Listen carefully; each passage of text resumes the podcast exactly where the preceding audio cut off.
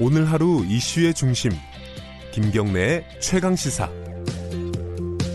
스텔라데이지호라고 기억하십니까? 2017년 3월 31일 한국인 8명을 포함한 선원 24명과 철광석 26만 톤을 실은 스텔라데이지호가 남대서양 해역에서 침몰을 했습니다.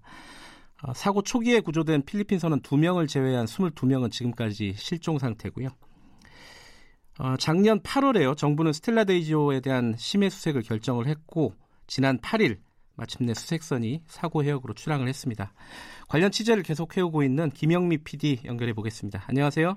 네, 안녕하세요. 김영미 PD입니다. 네, 지금 남아공 케이프타운에 계신다고 들었어요. 거기서 수색선이 출발을 하는 건가요? 네, 여기 남아공 케이프타운에서 사고 현장까지 한 5일 정도 걸리는데요. 네. 케이프타운에서 지난주 8일 날 오후 3시 30분에 출발했습니다. 수색선에는 구체적으로는 누가 타고 있는 거죠?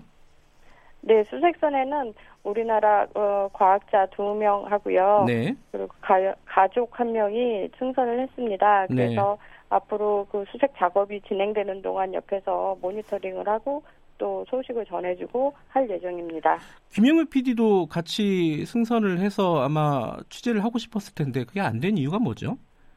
네, 제가 취재에 대해서 협조 요청을 외교부에 냈는데 네. 그거에 대해서 불허라고 연락이 왔고요. 네. 그 이후로는 이제 안전 문제라고 얘기를 들었습니다. 근데 사실 배에 승선해서 취재하는 건 처음이 아니었기 때문에 안전 문제 없다라고 말씀을 드렸지만 네. 끝내 이제 불허가 됐죠. 이게 지금 가족분들하고 혹시 남아공에 같이 계신가요? 가족들은 다 한국에 계시고요. 예. 가족 한 번만 지금 수색선에 타고 사고 현장으로 가고 있습니다. 네. 김영미 PD가 이 취재를 시작하게 된 건요. 어떤 특별한 계기가 있었습니까? 처음 사고 났을 때는 본격적인 취재를 못했었고요. 네. 사고 난 지 한 6개월 정도 후에 가족들이 찾아왔었고 그때부터 이제 취재를 하게 되었습니다. 네. 처음 만났을 때 가족 들은 정부와 언론에 대한 불신이 상당히 컸고요. 네. 그래서 언론에 대한 불신만이라도 좀 해소시켜드리고 싶은 마음이었고, 그래서 그때부터 지금까지 이제 취재를 계속 하게 되었습니다. 관련된 취재를 쭉 하셨으니까요. 여러 가지 관련된 상황들을 자세히 알고 계실 것 같은데요. 제일 사람들이 궁금해하는 부분 중에 하나가 이게 굉장히 큰 선박이잖아요. 축구장 3개 면적 정도 된다고 하는데 이게 그렇게 빠른 시간에 침몰할 수 있었던 게 이게 어떻게 가능한 일이죠? 지금까지 밝혀진 사실로는 어떻게 추정이 되고 있습니까? 네, 저도 처음 취재할 때 그게 가장 미스테리였는데요. 네. 축구장 3개 크기 정도가 63빌딩보다 더 이렇게 배를 세워놓으면 더 커요. 그래서 이 큰 배가 어떻게 이렇게 가라앉았을까라고 들어보면 전문가들 의견은 배가 너무 무겁기 때문에 만약에 배가 부서지거나 그랬을 때 더 빨리 침몰할 수도 있다라는 네. 얘기를 했었고 처음 취재하러 갔을 때는 배가 이렇게 뒤집어져서 침몰했을 거다라고 추측을 했는데 네. 이제 취재하면서 이제 드러난 건 배가 두 쪽으로 쪼개졌다는 거예요. Y자로. 그래서 Y자로 쪼개질 경우에는 그 무게를 견디지 못하고 배 네. 안으로 물이 순식간에 들어와서 빨리 가라앉을 수도 있다라는 것이 전문가 의견입니다. 지금 보면은 그 필리핀 선원 2명이 그 사고 초기에 구조가 되지 않았습니까? 당시에 그 영상을 직접 입수를 하셨다고 들었어요. 네, 남미에서 이제 취재를 하면서 네.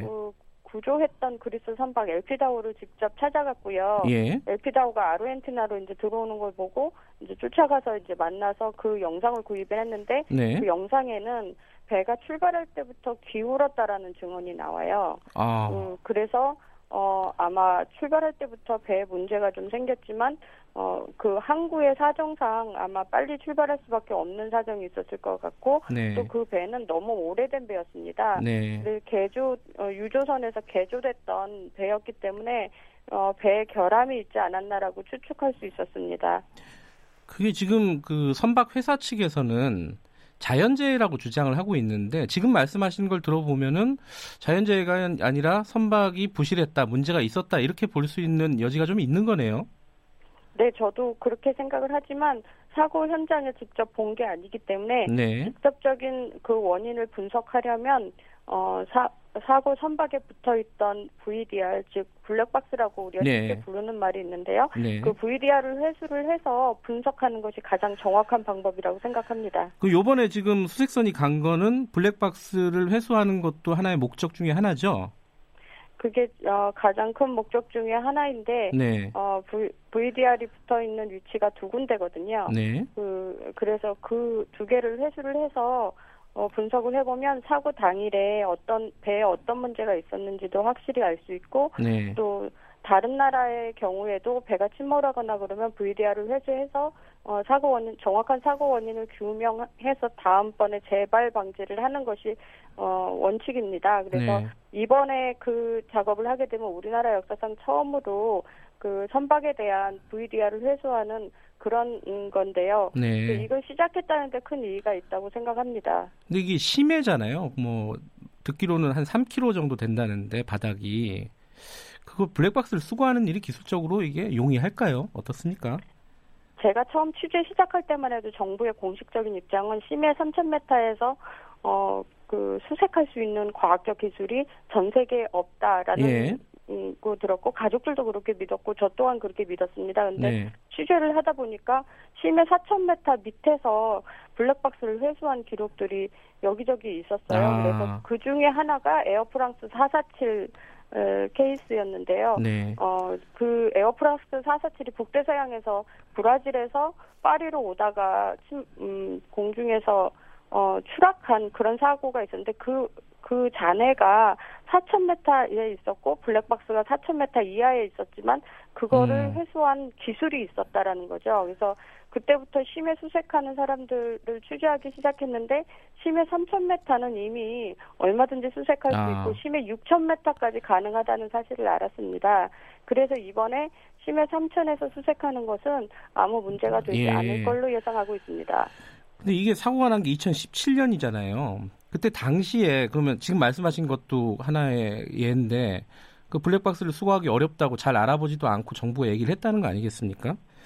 정부가 애초에 처음부터 좀 대응을 사고 초기에 대응을 잘못한 게 아니냐 뭐 이런 생각도 드는데 어떻게 보세요? 이 스텔라데이지호 사건 초기에는 황교안 권한대행 시절이었고요. 그리고 이 배가 브라질에서 출발을 했는데 브라질도 탄핵 정국이었어요.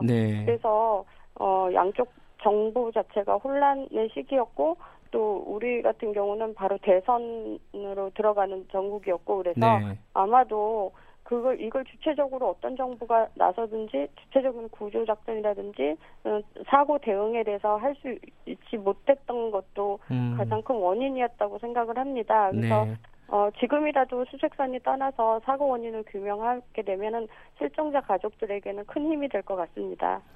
근데 지금 문재인 정부 들어서고 나서 사실 이 스텔라데이지호 수색권이 이제 민원 1호라고 많이 알려져 있었잖아요.